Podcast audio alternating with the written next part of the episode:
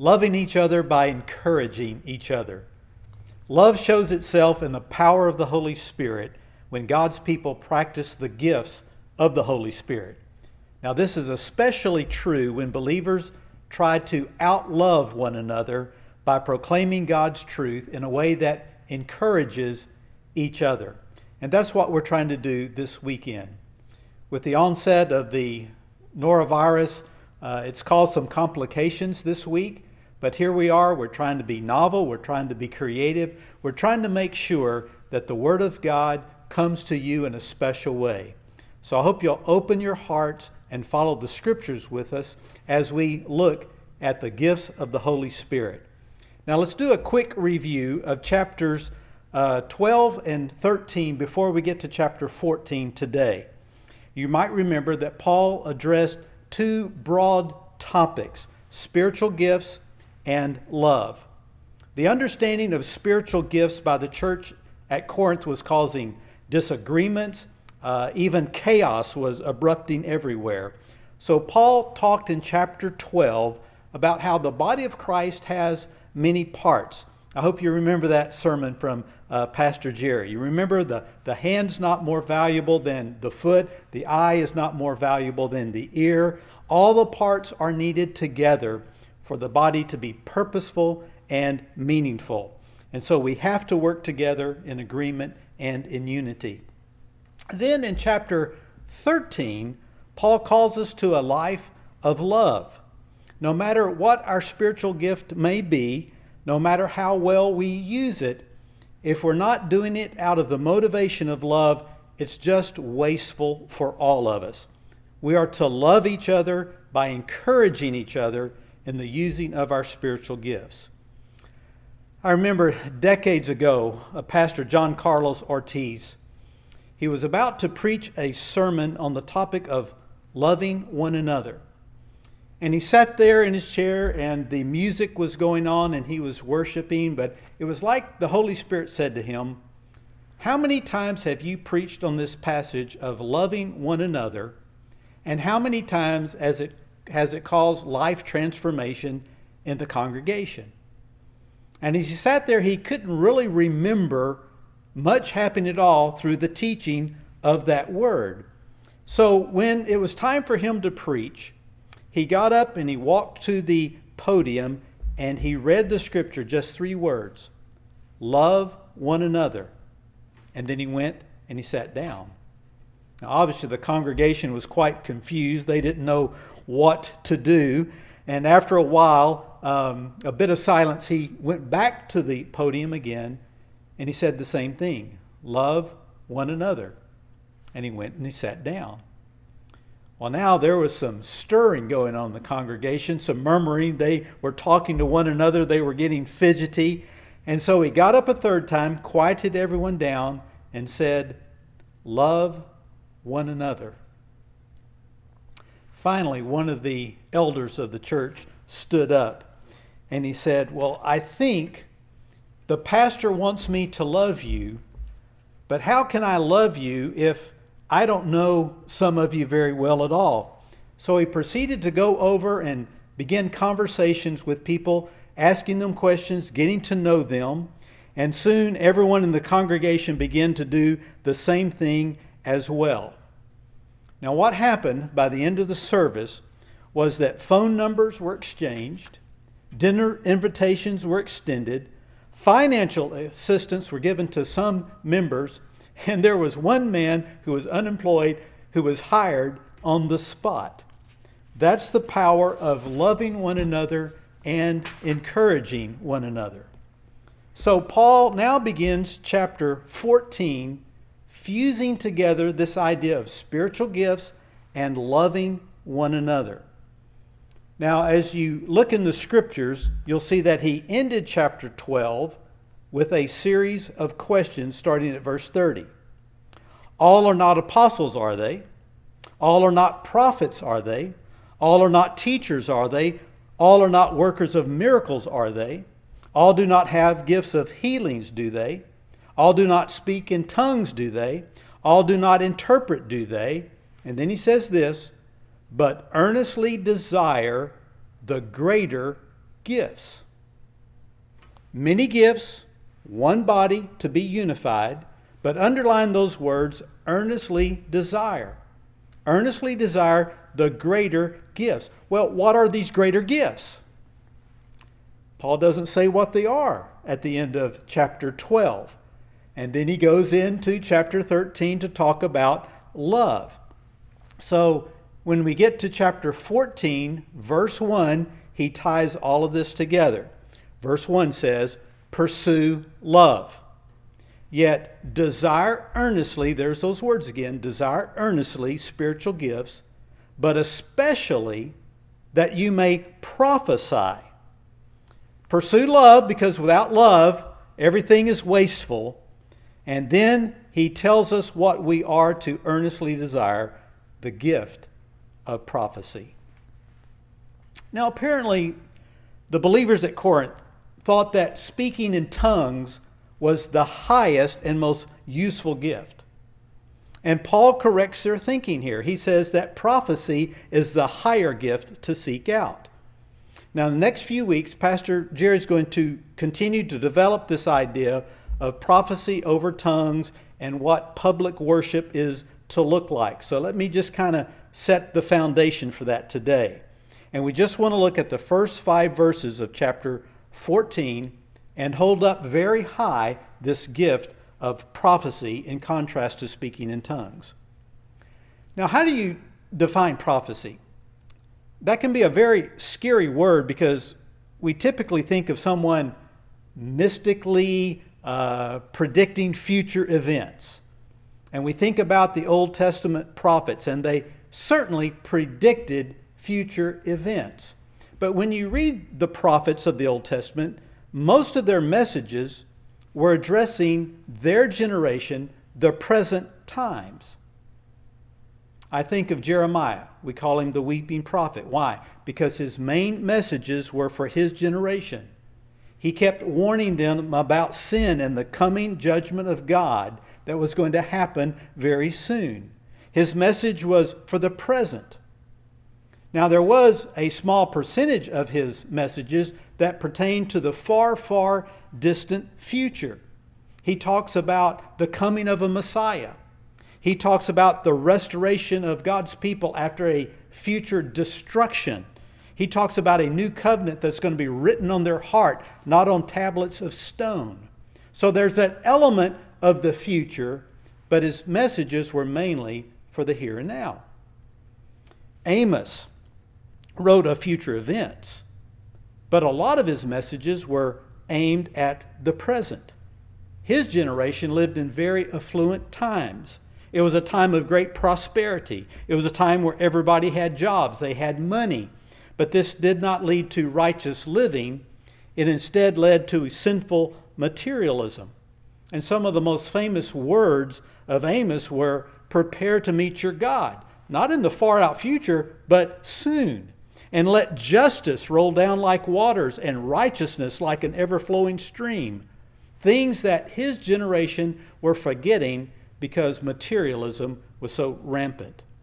So prophecy isn't always about the future. It's about the here and the now.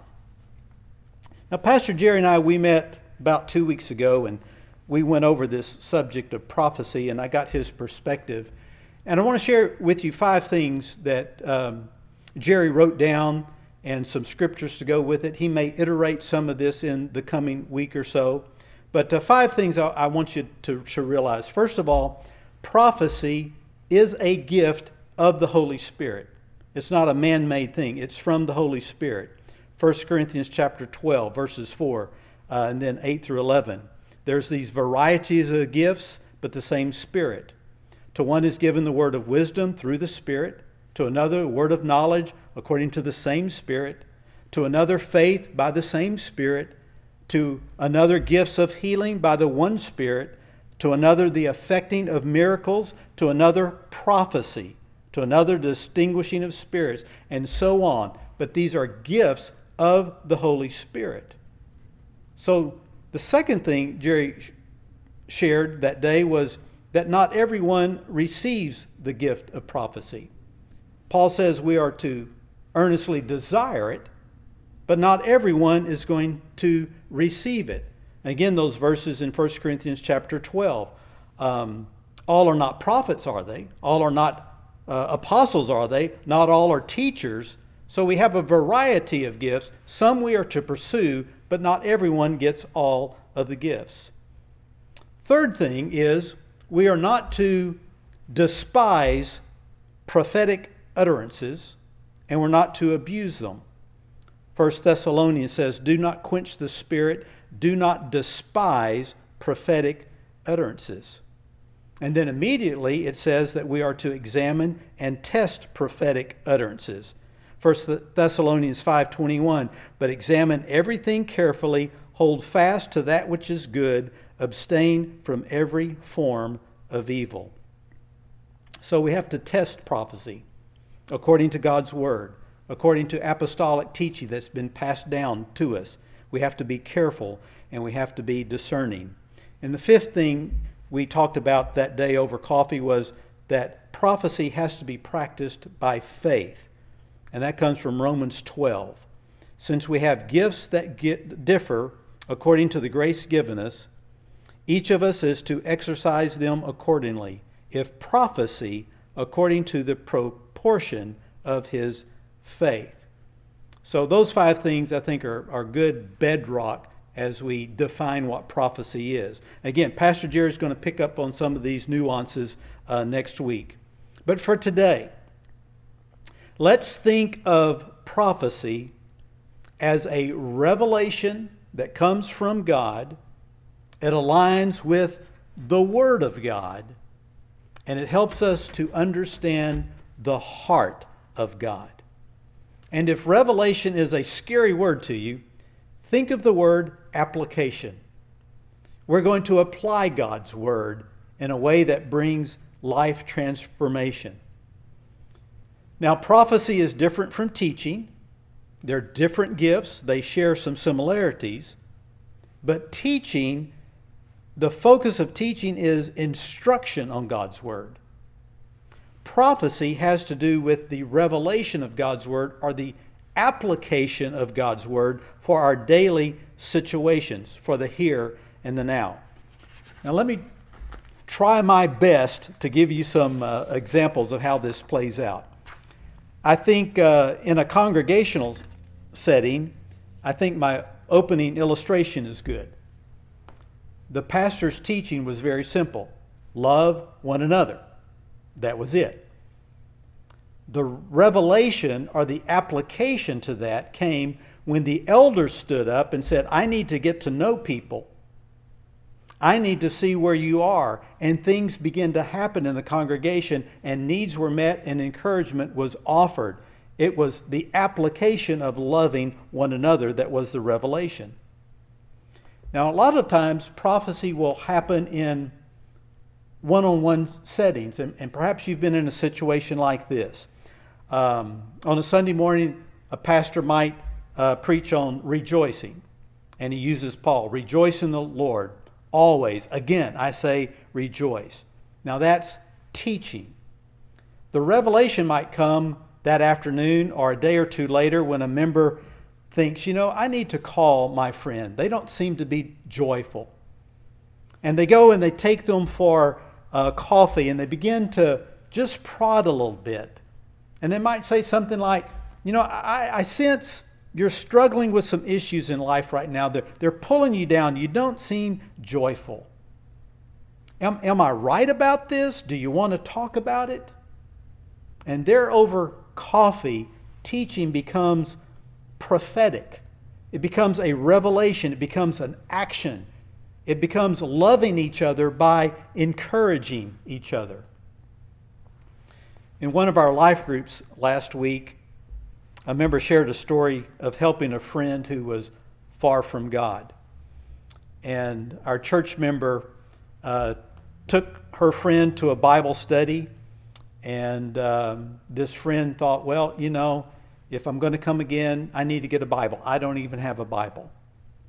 So our member took her friend to Mardell's, and uh, this lady uh, purchased a Bible, and she decided to have her name, you know, embossed on the front of it. And so while she was waiting to have her Bible, to have her name put on the Bible, uh, our church member was over in another section going through some books, found this book and was looking at the back cover, and it just hit her, this is exactly where my friend is in her life. And one of the employees was watching her read this and said, man, that is one of the best books that I have ever read. So our church member bought this book for her friend, went over there, she was still waiting to have her name put on the Bible, gave her this book, and her friend began to read the back cover and just started weeping because it hit her at a point in her life uh, where she was, where she needed transformation. That's a prophetic utterance. That is taking a prodding of the Holy Spirit, putting it into action, giving an encouraging word that needs to be given to someone. It's not meddling. It's not trying to be intrusive. It's not trying to tell people how to run their life. It's a leading of the Holy Spirit from the heart of God to the heart of another human being to get them in tune with God and with God's word. And Paul says, I want you to earnestly desire this gift of prophecy. Teaching is for instruction in the truth. Prophecy senses a present, here and now revelation and application of the truth to themselves and to other people. And that's what we should eagerly desire. So I hope, hope that kind of helps Um, clear up the definition of prophecy. But here's a little quote uh, to help as well. This is from uh, Chuck Swindoll. While teaching allows us to gain full understanding of God's principles for life, prophecy imparts the purpose of God in our current situation. Teaching reveals to us the mind of God, while prophecy deals with his heart. And so Paul wants us to earnestly desire these things. But the Corinthians, speaking in tongues, what they earnestly desired. And so Paul is correcting that notion. Now, tongues typically fall into two broad categories. One is sort of, uh, well, not sort of, one happened in uh, the book of Acts chapter two, where people spoke in a foreign language that they had never studied, they never talked in before, and this foreign language went out to people of other cultures who understood that language. It was a miracle. And the purpose of that was the transmission of the gospel to many people of different tongues. The second category, what we see here in the Corinthian church, was an unknown tongue. Some call it a prayer language. It's not an earthly known language. It's this mysterious language that no one's familiar with. Some call it an angelic language. And the Corinthians prized this. They thought this was the greatest gift possible. And Paul says, no, prophecy is to be desired above tongues. I have prayed with a group of pastors every Wednesday morning for over twenty-five years. And two of the pastors in our group have, have a prayer language. Neither are what we would call Pentecostal. In fact, one is high church. He's Anglican. And the other is Methodist. Now, they don't push prayer language. They rarely use it in our group. But every now and then, you know, I hear one of them whispering to the Lord uh, in a language that I don't understand. But they understand scriptures. They know the place. They keep it in a biblical perspective. It's a private communication with the Lord. And we just love each other, even though some of us don't have a prayer language. But out of my twenty-five years in praying with these guys, I got to tell you, oh my, the prophetic words that have come out of that prayer group. Every week I walk away with a new revelation of who God is and his desire for my life, because prophecy is valued over tongues. Now remember, Pursue all things with love. Love is the overarching umbrella. And let me remind you of what First Corinthians thirteen eight says. Love never fails. But if there are gifts of prophecy, they'll be done away with. If there are tongues, there will cease. But love is going to last forever. So as we close today with these last verses, let's just read them together, all five of them in sequence to, to pull this all together. Pursue love, yet desire earnestly spiritual gifts, but especially that you may prophesy. For one who speaks in a tongue does not speak to men, but to God. For no one understands, but in his spirit he speaks mysteries. But one who prophesies speaks to men for edification and exhortation and consolation. One who speaks in a tongue edifies himself, but one who prophesies edifies the church. Now, I wish that you all spoke in tongues, but even more than that, you would prophesy. And greater is one who prophesies than one who speaks in tongues, unless he interprets, so that the church may receive edifying. So let's pull all this to a close, encouraging each other by loving each other, by using the gift of prophecy, a revelation or application in action. Let me turn your attention just verses three and four. One who prophesies speaks to men for edification, exhortation, and consolation. Those three things. It edifies, it exhorts, it gives consolation. Prophecy achieves those three things. Edification is when someone builds you up. They encourage you. Um, transformation happens. Exhortation literally is a calling to one side. They come close to, to you, again, to encourage you, to exhort you, positively, maybe negatively, according to God's word, in certain ways that you are living your life. And then consolation, to give comfort. That's the purpose of prophecy. Tongues does one thing, it edifies itself. And what the church really needs is a word of revelation based on the teaching of God's word. The church needs clear biblical truth that is explained and applied with clarity in the power of the Holy Spirit that leads to transformation in the hearts of the listeners. Now, my prayer this morning is that our teaching time has been prophetic. Been a lot of teaching going on. But I pray that these verses have been edifying to you. I pray as you have listened that you have been built up, that you feel stronger in the Lord and His purposes in your life. I pray these verses have exhorted you, exhorted you to pray. And after the close of this message, to seek the Holy Spirit. How do I live this out today? How do I encourage myself? How do I encourage my family? How do I encourage others? What's one task that I could do today for someone else based on this revelation? What's one encouraging email I could send? And of course, I pray you've been consoled. I pray you've been comforted. We haven't talked a whole lot about it, but it's been a crazy week with covid nineteen. And the ramifications of the weeks ahead can be quite frightening.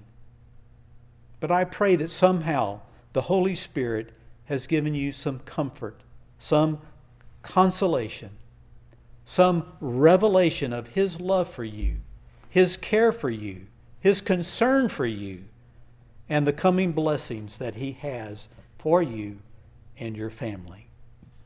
So let's pray together as we pursue prophecy, revelation in action, loving each other by encouraging each other. Heavenly Father, we come to you in the name of Jesus.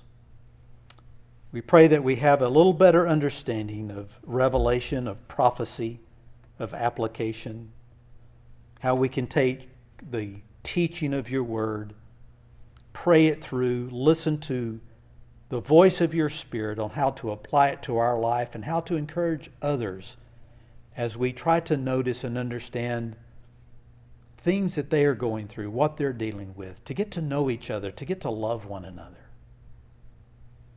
So, Heavenly Father, edify us, exhort us, and console us through the power of your Holy Spirit. And to you be the glory. Amen.